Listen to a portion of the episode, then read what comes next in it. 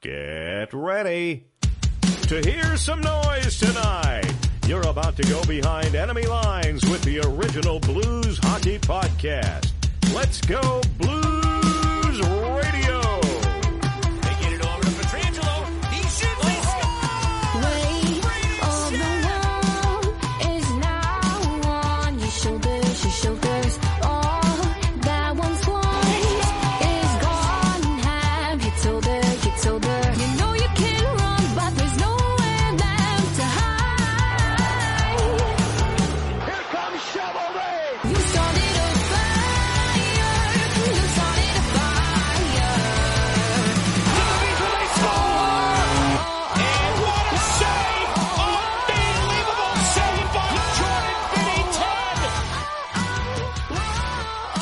This is Let's Go Blues Radio. This is season 8, episode 12, franchise episode number 198. Two away from 200. Live show coming up to celebrate that fact next week. So make sure you stay tuned to us for that. Kurt and Bill will be returning. So I know that's what everyone cares about because those guys are just great. I'm your host, Jeff Ponder. This is Behind Enemy Lines, the summer series of 2019. We'll get to that in a bit. First, I want to thank the Wild and Free for the use of their song Fire there at the Open. Also want to thank Tom Calhoun, PAGuyTom.com, the blues PA guy who does a wonderful job uh, both on and off the rink. Well, on the rink. I've never seen him play, but uh, you know what I mean.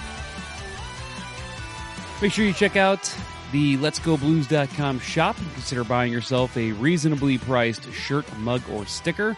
All proceeds go back into the show, so you're helping us out if you do that. Also, subscribe to our show on Spotify, Apple, or Google Podcasts, or wherever you get your shows.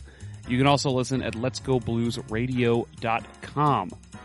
Five star ratings there on Apple Podcasts. I can't stress that enough. So, thank you everybody who's already done that we actually have a lot of reviews there now, and, and it's been great. So I really appreciate everybody for stepping up and doing that. Again, that uh, that helps us uh, reach more people when you do that. So thank you. Well, folks, let's get right into it. Who's ready to keep the party going? If you're unfamiliar with what Keep the Party Going is, uh, this is where you, the listener, get to write into us at Let's Go Blues Radio, and uh, you get to let us know how the championship has affected you. So if you would like to add to this segment, email us at radio at letsgoblues.com. That's radio at letsgoblues.com. I will say that we have one more lined up for next episode, and then I don't have any. So if you are wanting to get yours in, now is the time. Uh, go out again, email us, radio at letsgoblues.com, whatever you want to talk about, how you became a fan, how the championships affected you, whatever you want to talk about. Uh, again, this uh, segment's to keep the party going in terms of, uh, hey, it's all summer, we're champions, let's celebrate. So today on Keep the Party Going, we're going to hear from Alex in Utah.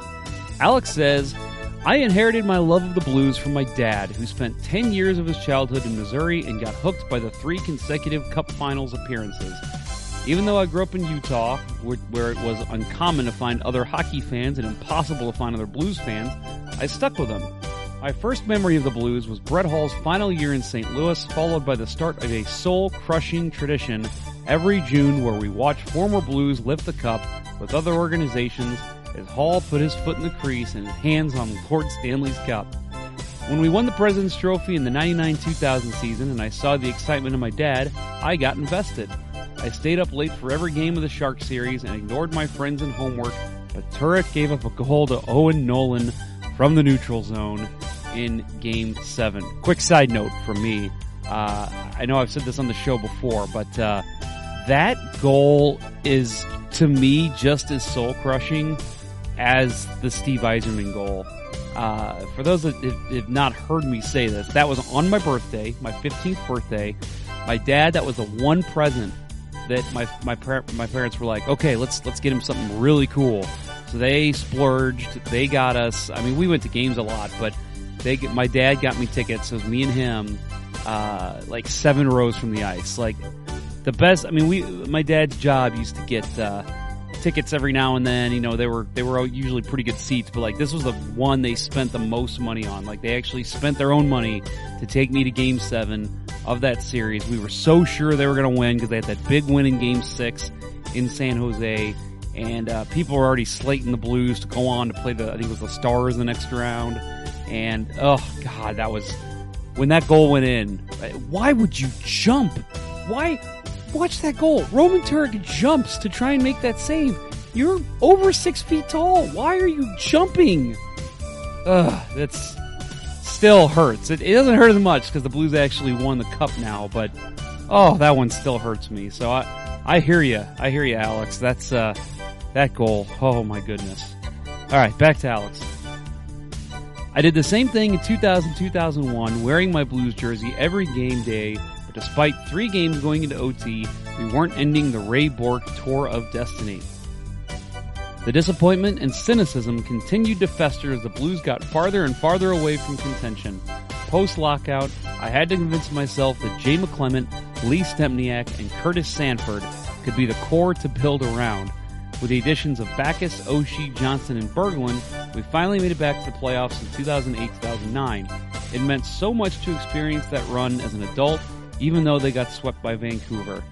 A few years later, I went to my first Blues game and only Blues game in St. Louis to see Game 1 against the Kings in 2012. Ooh, that was not a good one to see.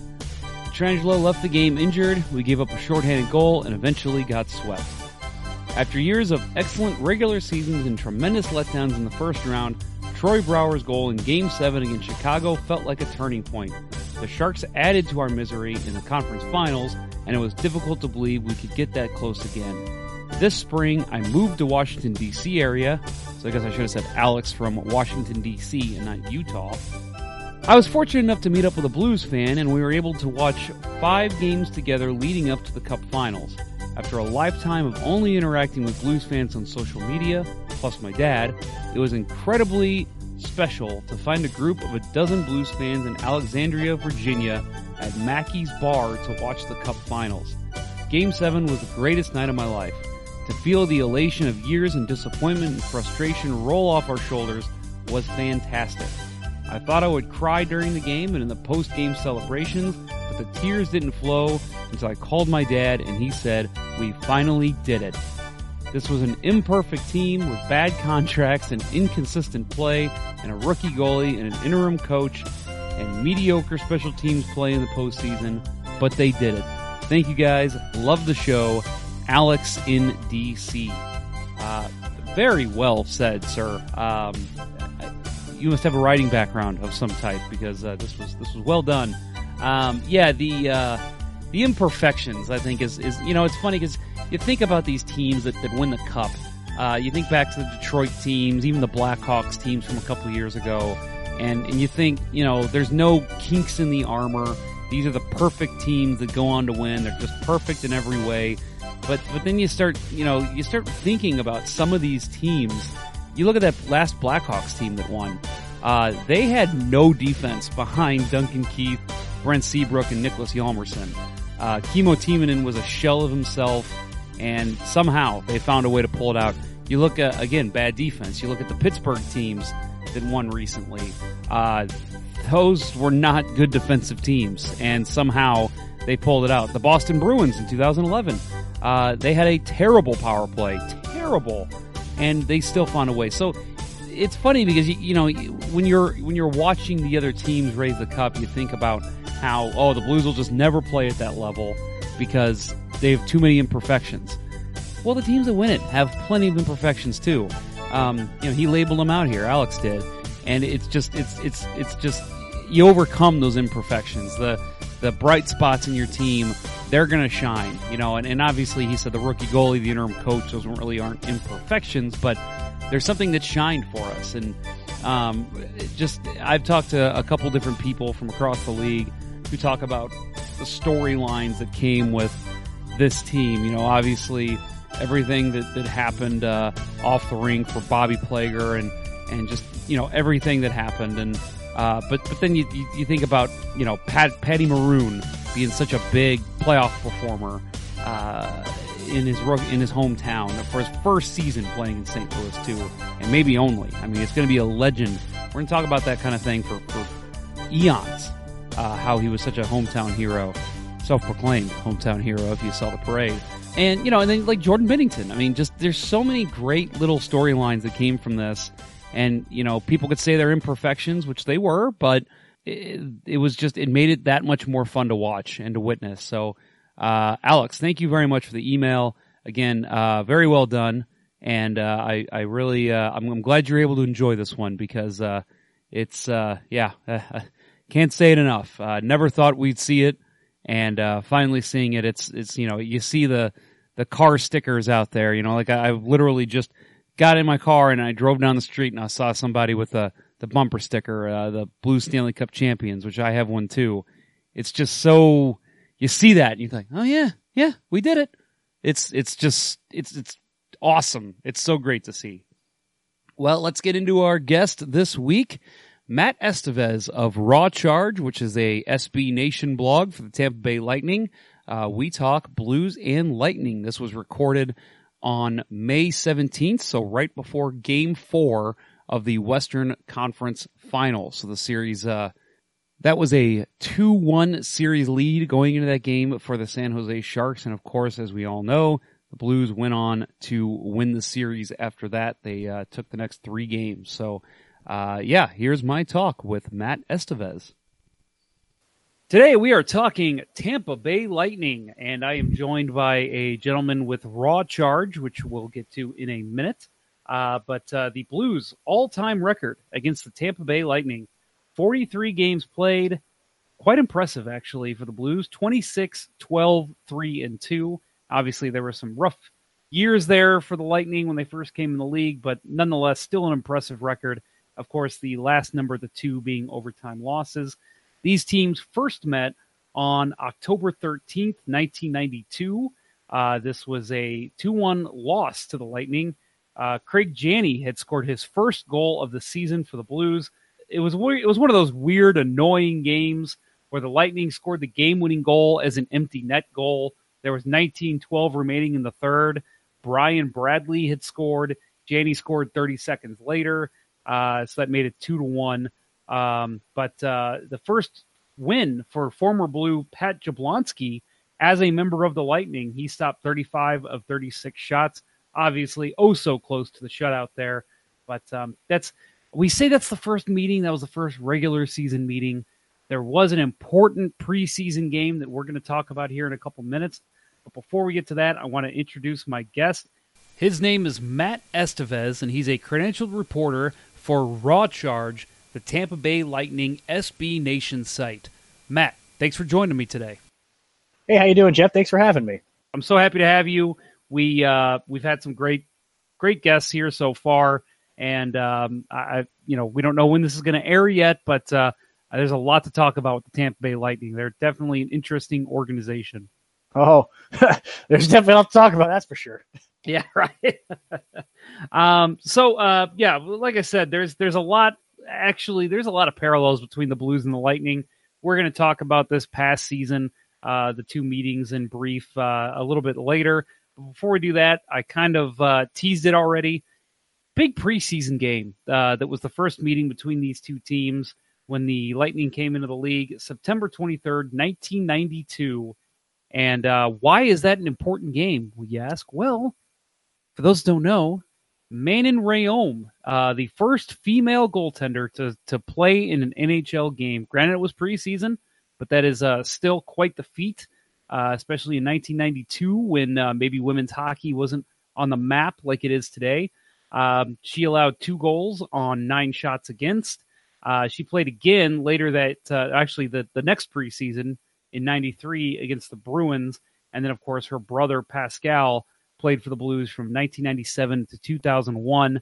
Um, so Matt, the uh, everyone knows the name Manon Rhéaume. I think that's a name that that most hockey fans or players reference from time to time.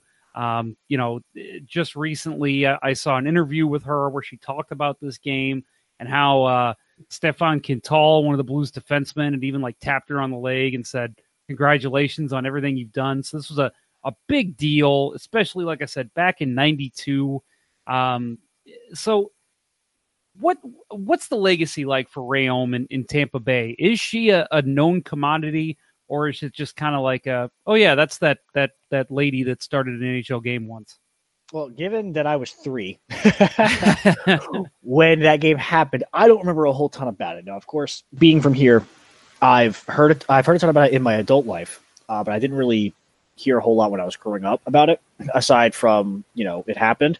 But as society has evolved since '92, there's definitely a lot of people just out here in general, not just hockey fans or Lightning fans, who are really proud of the Lightning kind of stepping out of the comfort zone of the NHL and bringing in Rhéaume for something that big. And just think about it, like it, Manon Rhéaume doing that really like was a huge foot forward for women's hockey. I mean, just look look look at where it is now compared to back then. Like if she doesn't do that, is women's hockey where it is now? I don't Yeah. know. You can probably argue that it might not be it might not be what it is, but her doing that and actually acquitting herself quite well against you know professional hockey players was fantastic, and it and it's inspired plenty of women who are around my age now to play hockey. I mean, I'm pretty sure Hilary Knight probably saw that and said, "Hey, I want to do that," you know, or Yeah. Kendall Coyne saw that and said, "Hey, I want to do that," or any other female hockey player, whether it be in the United States, Canada, or you know, maybe even some European girls saw that. But she is she's definitely an icon when it comes to women's hockey. She's not as celebrated here, like overall, as much as I think she should be, especially for how important she was to women's hockey. But she has she has been given nods throughout the years, though. Yeah, I know that. Um, like I said, Stéphane Quintal was was one who who went out of his way to to tell her congratulations, and and uh, I've I've asked former players that were in that game for the Blues. Um, I did have a chance to ask one of them, you know, what was that like? Did you, you know, did were you like, oh man, take it easy, it's preseason anyway? And he said, no, no, we we treated her like she was any other goalie. We we took shots on her. We tried every type of way to score goals on her that we would with anyone else. So um, the fact that again, like you said, that that those, that stat line's not too bad. Two goals on nine shots against with a team that had Brett Hull playing. That's not too bad. No, not at all. Not at all. And it's something that even I've encountered just in my regular playing. You know, I mean, I'm just a beer league guy for Christ's sake, but it's even the same thing. There's plenty of women sprinkled all throughout beer leagues here, and all the guys I've played with, they don't treat the girls any differently out there. Now, I mean, there's no chicking, obviously, but there is some physicality here and there when it comes to recreational slash beer league hockey. And the women's, you know, the guys do kind of let up on the women a little bit there, but it's not like they they treat them with with these glove hands that some people think that we do. No, we treat them just the same as any other player out there because there's some girls down here who can just skate circles around guys. I'm tell- especially goaltenders. I've actually come across a lot of female goaltenders down here, a lot, and a lot of them are extremely good. Yeah, yeah. I, I actually uh, I remember in, in high school being you know stupid jocks in high school. Our our high our ice hockey team had a female play. Uh, we had a girl that started for us, and I remember when we heard she was coming to to play for us, we were all, oh, God, we're gonna have a we're gonna have a girl as our starting goalie. Oh my god, she's one of the best goalies I've ever played with. I mean, she was phenomenal. She she was athletic. She was competitive. Guys went in her crease, she'd hack them. I mean, it it really taught me at a young age. they- They're just like anybody else. They just Yep. want to play the sport like we do. Yep, they're just as competitive. They're just as they can be just as competitive, just as aggressive, just as nasty as any guy in the ice. They're Yes. athletes. They they want to win just as much as guys do. Just just Yes, because she was they were born a different gender doesn't mean they can't play. That's that's one of the most annoying things to deal with in conversations about that. Oh yeah, I mean we we saw it a lot this year. You mentioned Kendall Coyne, um, and then of course in the past we've had Hayley Wickenheiser who was playing over in Europe. Um, plenty of women that uh, that have stepped in and, and played with men, and you know Kendall Coyne. There were so many people that I talked to that were like, I didn't know that that that anyone in women's hockey could skate like that, and I'm like, why don't you think that? Like, but they're she's a professionally trained athlete. yeah, right. Like Like she's that means nothing to me. like the only reason why they don't get more is because their professional hockey leagues have I don't want to say they've been poorly run, but they've just been I mean, they've had their struggles. obviously. Yes. You know, especially with the NWHL. Oh, wait, no, which one was it? Crap. Was it the CWHL that closed? It was the CWHL that closed. CWHL. Yeah, yep. CWHL that closed. NWHL is still open, but I actually just saw a tweet earlier today that the New Jersey Devils had just cut off their affiliation with one with I think the Riveters. Oh, I didn't see that. Oh, yeah, wow. it, I just saw it earlier. Yeah, it was from um, Hailey Salvian. I'm actually looking at it right now. Yeah, the Devils are ending their strategic relationship with Metropolitan Riveter, Riveters of the NWHL. The Devils were the first team to partner with an NWHL team in 2017 when they agreed to a three-year partnership. oh boy. Yeah, that was 20 minutes ago. News. That was Boy. 20 minutes ago. Oh boy, that's uh, that's not good news. Yeah, I know there's uh, the issue with the the players saying that they're not going to play unless they can get more money. So yeah, that's that's that's an issue. And obviously, when this episode airs, this might all be old news. But um, yeah, that's that's a shame because I've seen a lot of women's hockey. I traveled to Jersey. I've seen women, uh, the women, the NWHL, and uh, it's it's fan- it's a fantastic product. Um, they just you know, need the opportunity. yes, they do. They need the, they need the resources and the opportunity. That's what they need.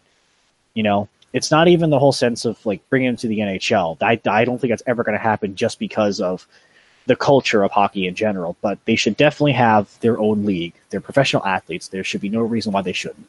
And don't give me the whole nonsense. Oh, they, no one wants to see it. It's only like hundred fans in the stands, dude. Stop.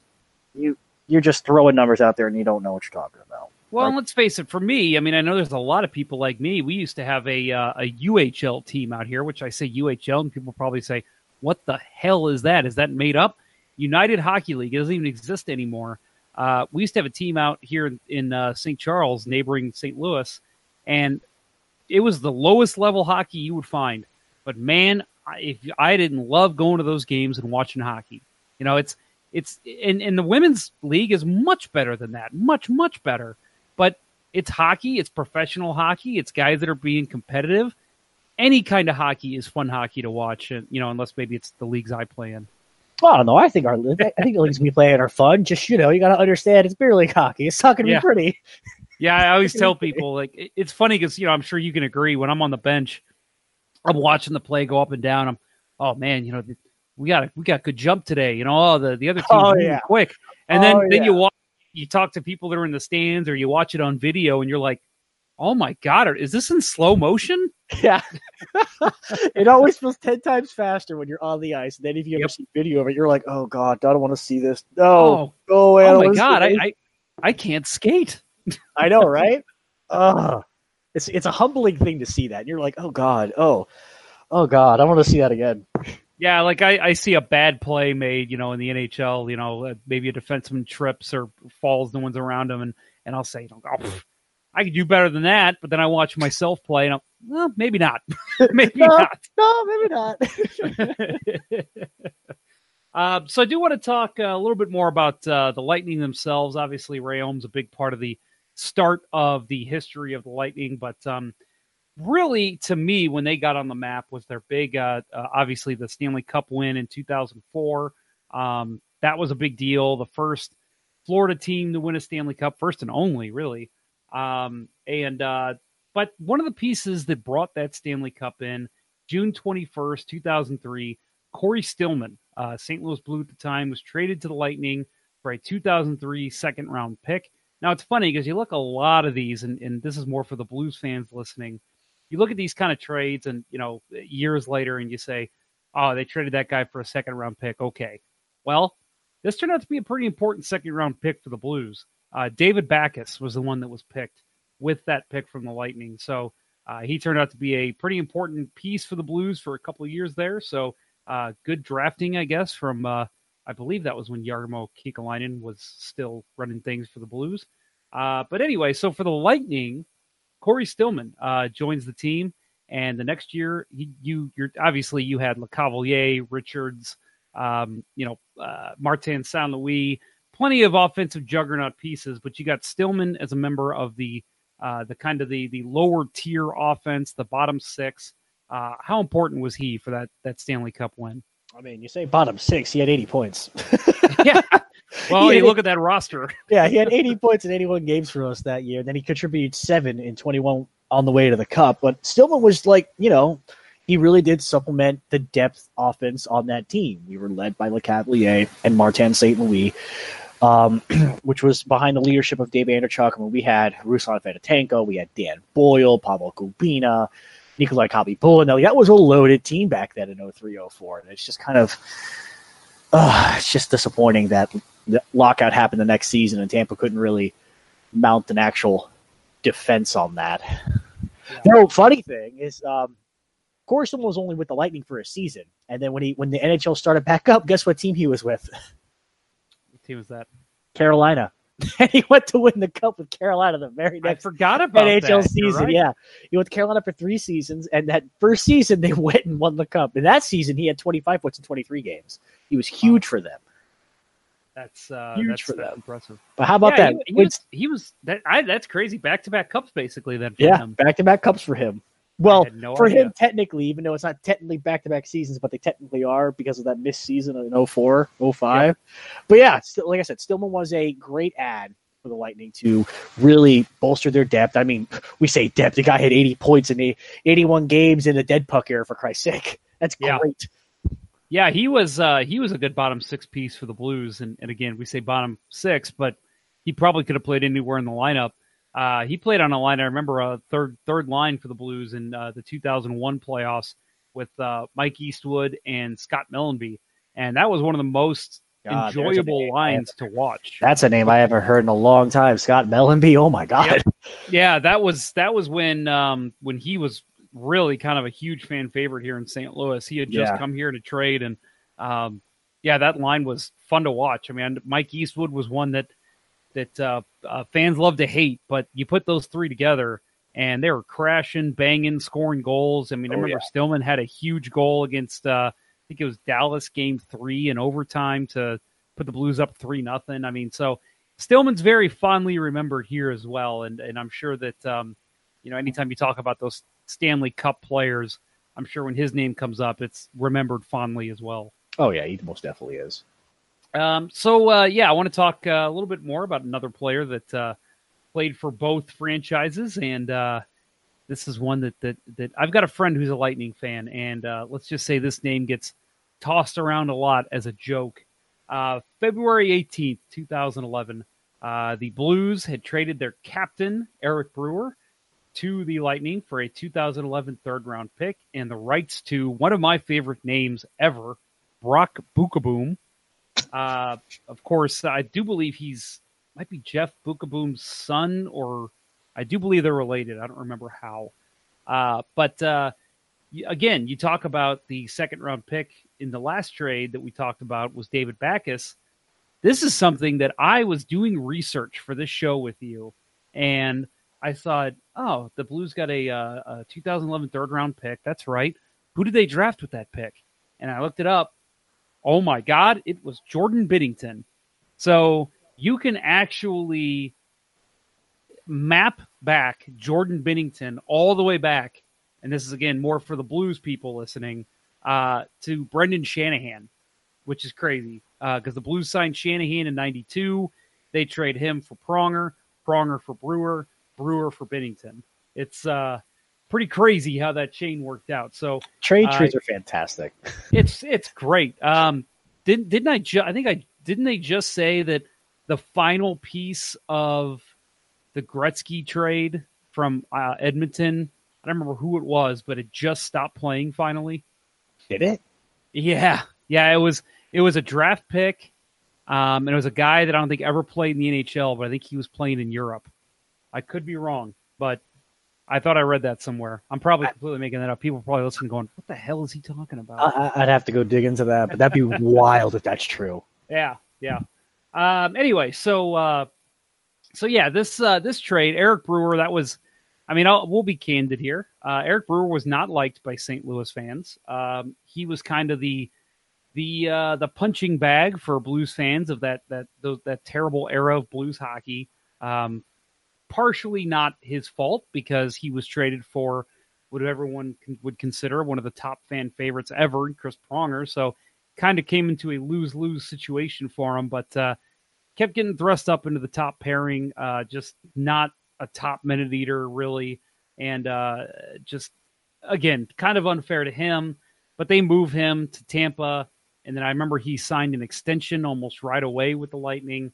Uh, what uh, what were the thoughts when that trade went through? Did you guys know of the hate of Eric Brewer, or were you thinking you were getting a pretty solid defenseman? both. Like, I mean, people who are in tune with hockey more than just just their team kind of understand how some fan bases feel about players on other rosters. Not everyone, but with Brewer, some some of us understood the whole, you know, the hate that a lot of Blues fans put on him, which I kind of agree it wasn't really his fault. Um, one, he was never an offensive defenseman to begin with, if we're being honest. Two, um, that was a pretty rough era for the Blues, if we're being honest. But then he comes to Tampa, and we signed him to that extension, and that extension got really bad really quick. He was good for essentially a year and a half, maybe two years tops. Um, because once we, oh man, Brewers don't remember Foglio. Let's leave it at that. Because he was just wholly ineffective and just a weight on the team that we just were very lucky to get rid of um, in the 2014-2015 season, which is the year we made the Stanley Cup final and lost to the Blackhawks.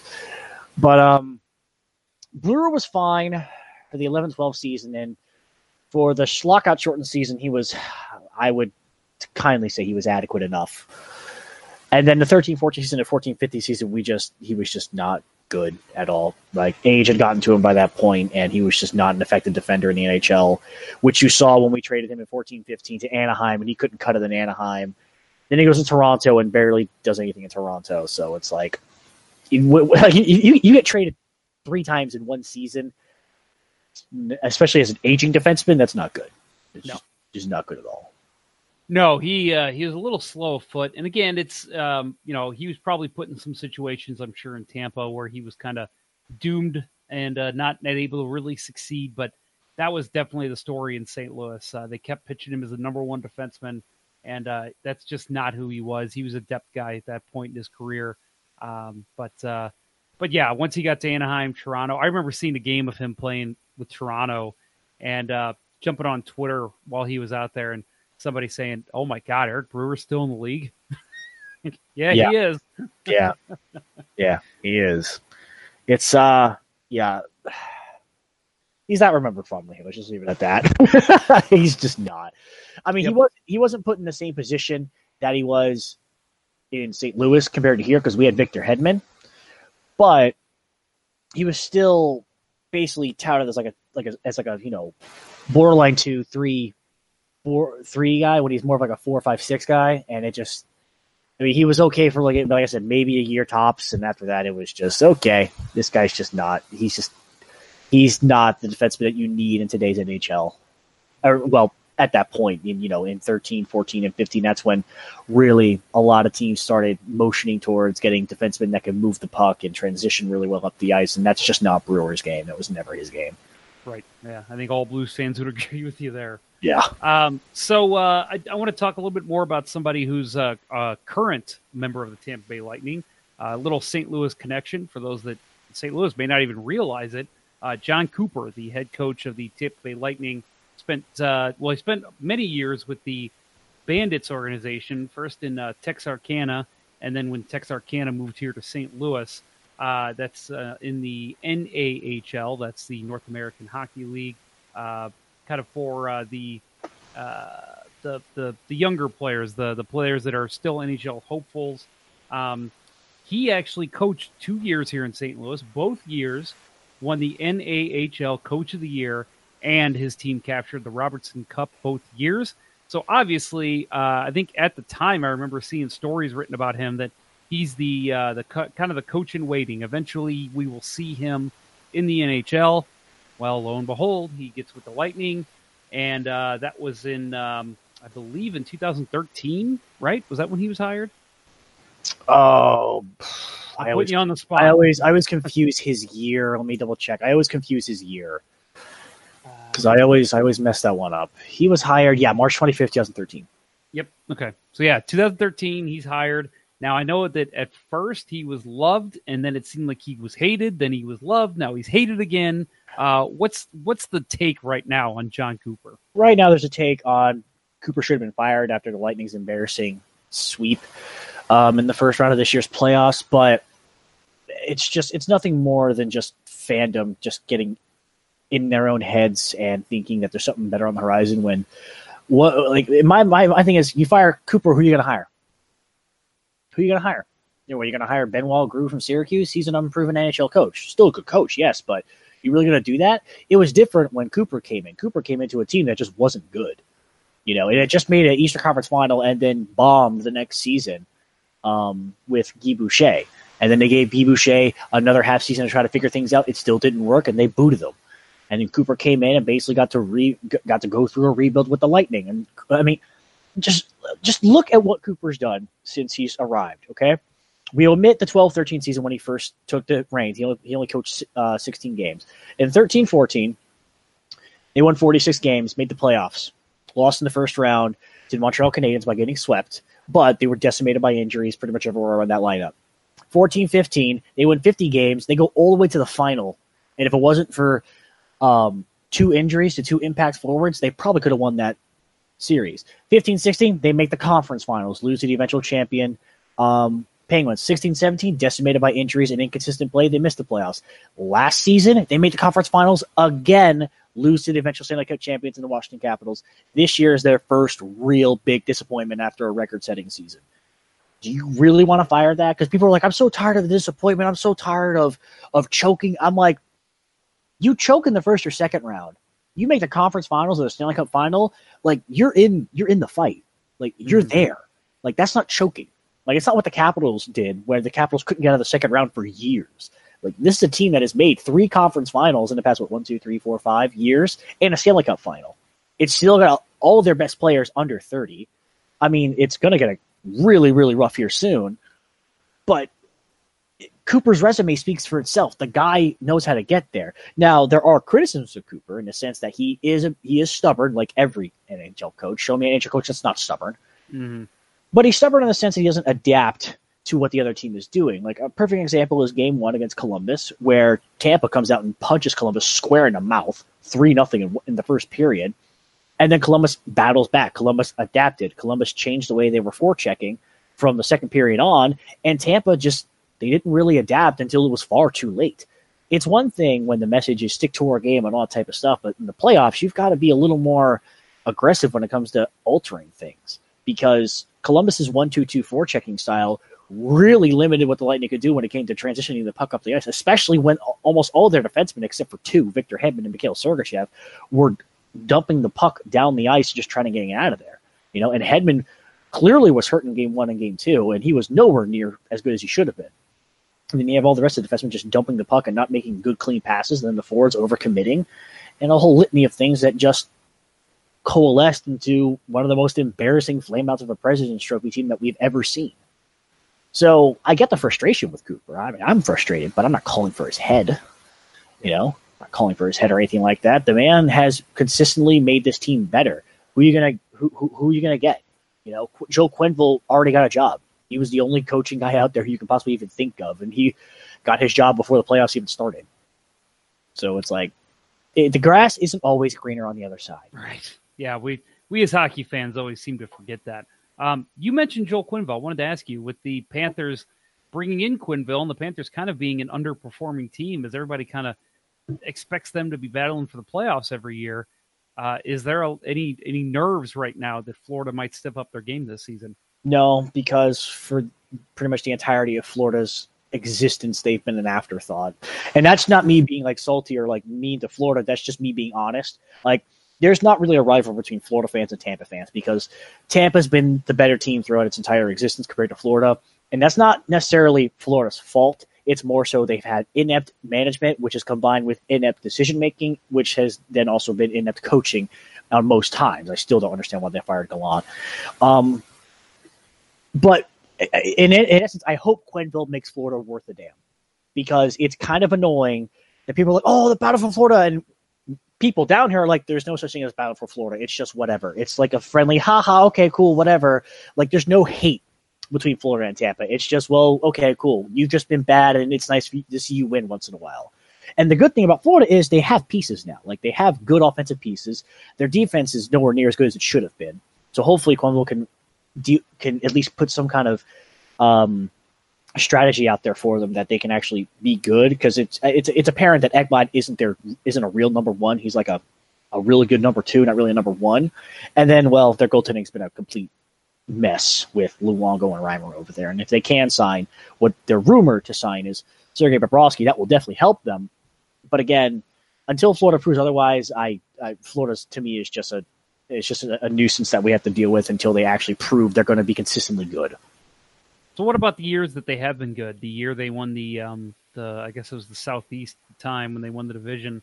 Um, and then and then they lost in the first round to I believe the Devils. yeah, yeah, I think you're right. Yep. Yeah, that Um, because that was the year the Devils made the Cup final and lost in six games to the Kings. Yep, that's right. So, um, what about those years though? I mean, there, there's no real hate between Tampa and, and, and well, I guess Miami or Sunset fans. No, be- fans? no, because like I said, uh, when when Florida's only been good essentially two real times in their entire existence. When they made the Cup final way back in the '90s against Colorado, and they got swept. And the only thing that's remembered about that series is that epic multiple overtime game. That's the only thing that's remembered about that series well, against Colorado. And then they made the playoffs um, that year when they lost to New Jersey. Then they made it another year when they played the Islanders, and that's when John Tavares got the Islanders their first playoff series win in like 20 years or something like that, I believe. Yep. It was it was it was either 20 years, a little over 20, or a little under 20. I can't remember exactly, but that's essentially been Florida's highlights. That's literally been their highlights. Tampa has at least been a team that's actually made the playoffs far more consistently and has actually been to multiple Cup finals and has actually won a Cup final. Yeah, that's true.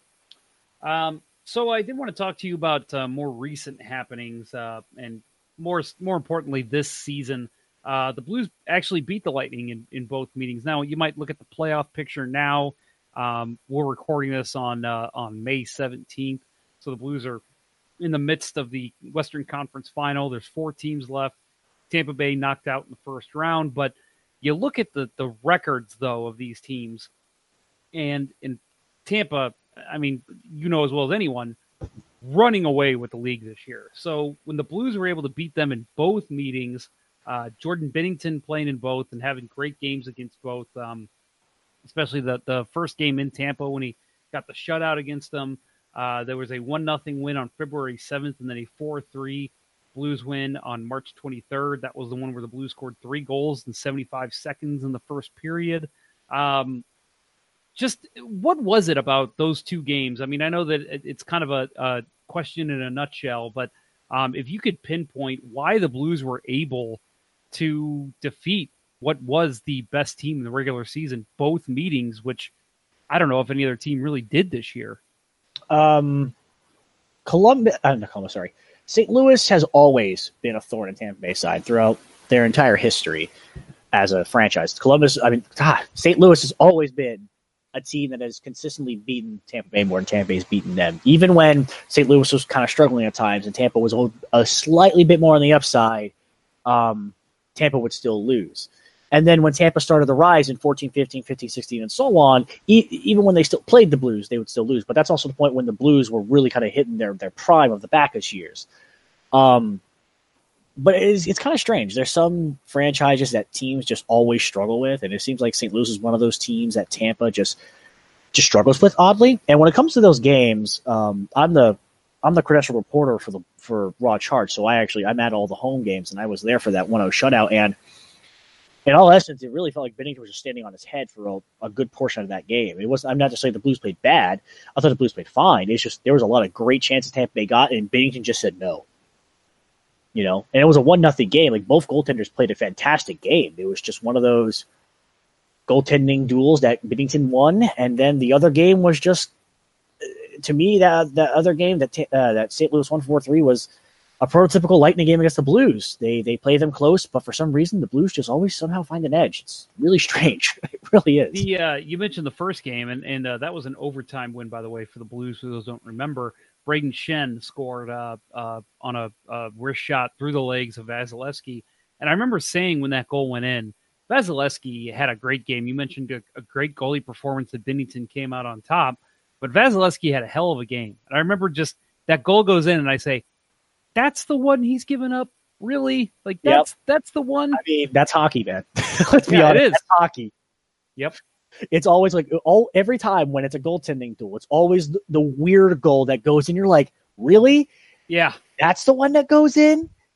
Hey, Blues You know? fans can speak to that more than anyone. You know, with the the playoff losses these teams have had. I mean, you look at uh, Roman Turek winning the Jennings in '99, 2000, and then some of the goals he gave up to the San Jose Sharks. I mean, a red line goal, a one where his own teammate threw the puck in the net. We've been there. We know what it's like. Yep. yep. Yeah. Um, so I do want to ask you one more thing about goaltending. Um, the uh, and, and this is kind of going back a little bit because Ben Bishop has uh, not been with the Lightning for a couple years, but uh, if you're unaware, he is a St. Louis kid, uh, former also Blues draft pick. Um, he's I want to say before the the Dallas series this past off postseason, he was uh, a beloved here.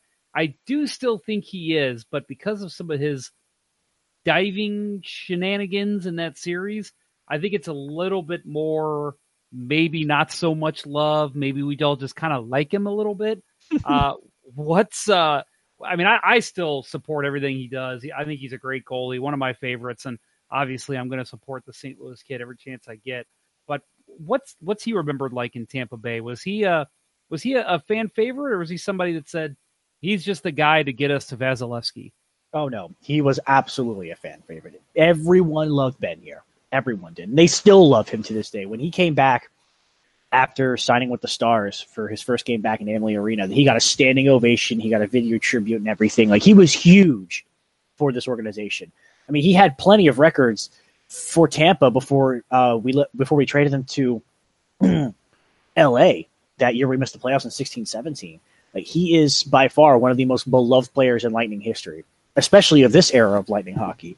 And he always gets a big cheer whenever Dallas comes to town or anything like that. And be, the fans absolutely love him. They actually appreciate everything he did for them during the regular season and also in the playoffs where he was massively clutch. I mean, you saw it against your team. Uh, Bishop is a fantastic goaltender. He really is. And he alone probably could have won that series if Dallas had a little more offense, offensive punch and actually tried to control the game instead of getting walked on by the Blues in Game Seven. Yeah, that's true. That is true. My God, Game Seven was shocking to see the Dallas offense just kind of lay back and let the Blues come at them. So it was that was a Ben Bishop performance for the ages. I think that's one that Stars fans and even Blues fans are going to remember for a very long time. Mm-hmm. All right, so this is uh, this has been awesome. I, I really appreciate you coming on, Matt. Um, I want to give you plenty of time here at the end to uh, tell our listeners how they can find you, um, how they can interact with you, where they can check out Raw Charge on the internet. Um, so yeah, anything like that that you want to promote right now, here's your moment, sir. Oh, joy! I get to be my own salesman. Ah, That's love right. it. I love it. Well, as you guys know, my name's uh, Matthew Esteves. I prefer to be called Matt, but you know, professionalism requires me to say my full name. Right. Regardless, um, I write for Raw Charge, which is the blog, which is the Lightning blog of the SB Nation Network. Um, I'm the credential reporter, so I'm the guy who gets to go to all the games and basically play reporter and all that type of stuff. Um, other things to plug. Let's see here. You can find me on Twitter at Matt Esteves SBN. My last name is spelled E S T E V E S. I tweet a variety of things. Um, it's mostly hockey, but I do tweet some pop culture things every now and then. I'm a nerd, so if you don't like nerd stuff, don't don't even bother. If you don't like Game of Thrones, you don't like anime stuff, you don't like you know Star Wars or Lord of the Rings or Harry Potter or all those of things, you might as well just not follow me because that's just what I'm into. So if you don't like it, uh, well, just don't follow me. um, but if you like, if you like enjoying, if you enjoy talking about that stuff and hockey stuff in general, by all means, follow me, banter with me, and stuff like that. I love talking to people. It's it's fantastic to talk to people and get different perspectives and things like that.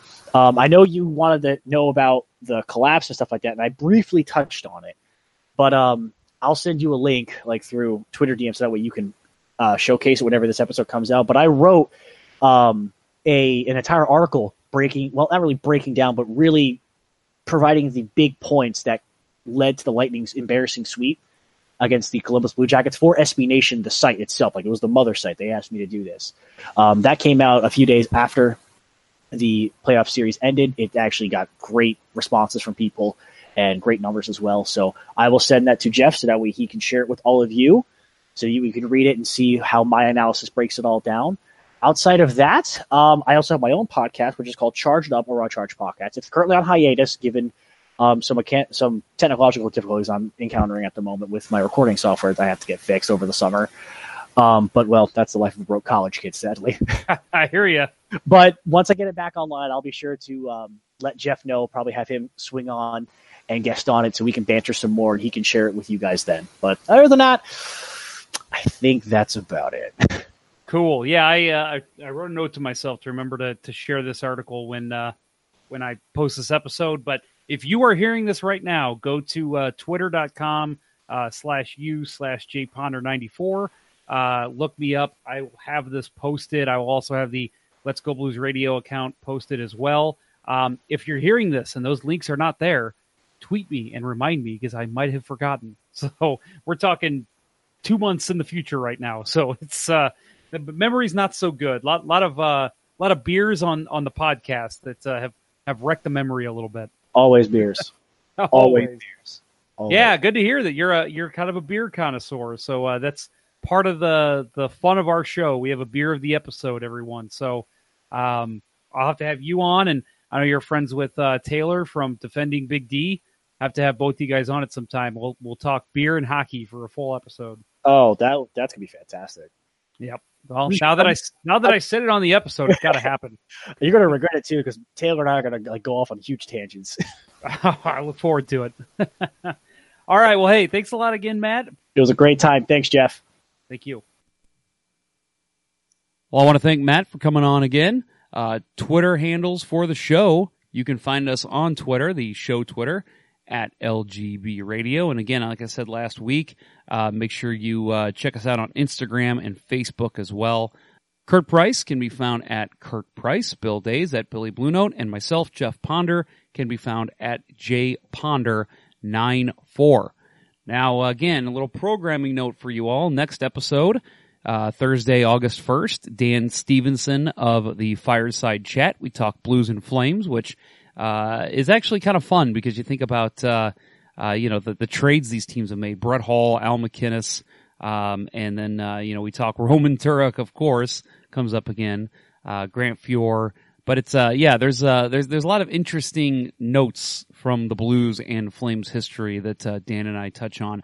And so the programming notes to keep in mind, uh, if you saw the schedule that I've been tweeting out, uh, every now and then for the summer series, uh, we, uh, we will be pushing back the the next week's episodes. Uh, so they will be coming out next week. We don't have I don't know exactly when, but uh, obviously our next show is our 199th episode. So for our 200th, we will be doing a live show sometime next week. Um, I'm going to say it's Monday, Tuesday, or Wednesday. I don't know if we've specifically nailed that down yet, but we will announce that this week. So we uh, we encourage audience participation. So we record live uh, about nine nine fifteen ish, uh, whatever night we choose, and it's on YouTube. So we will tweet out the links. We will uh, share on Facebook. So if you follow us on social media, you'll be able to find those. We uh, again we we encourage listener participation. So make sure you tune in for that. Um, so that will be uh, early next week, and then uh, we will also probably later in the week uh, be releasing the New York Islanders and the Colorado Avalanche uh, episodes, which uh, which are slated for August 5th and August 8th. But again, that will probably change. So keep that in mind. But stay tuned to us, uh, and in the next show, which uh, will be this upcoming Thursday, I will make sure to uh, have a date set for you on when the the live show is. So make sure you are tuned in for that one next week. Well, that will conclude this episode. Thanks everybody for listening. And until next time, everyone, let's go blues. Play Gloria. Thanks for listening to the Hockey Show Blues Report of the Week. Have a great day.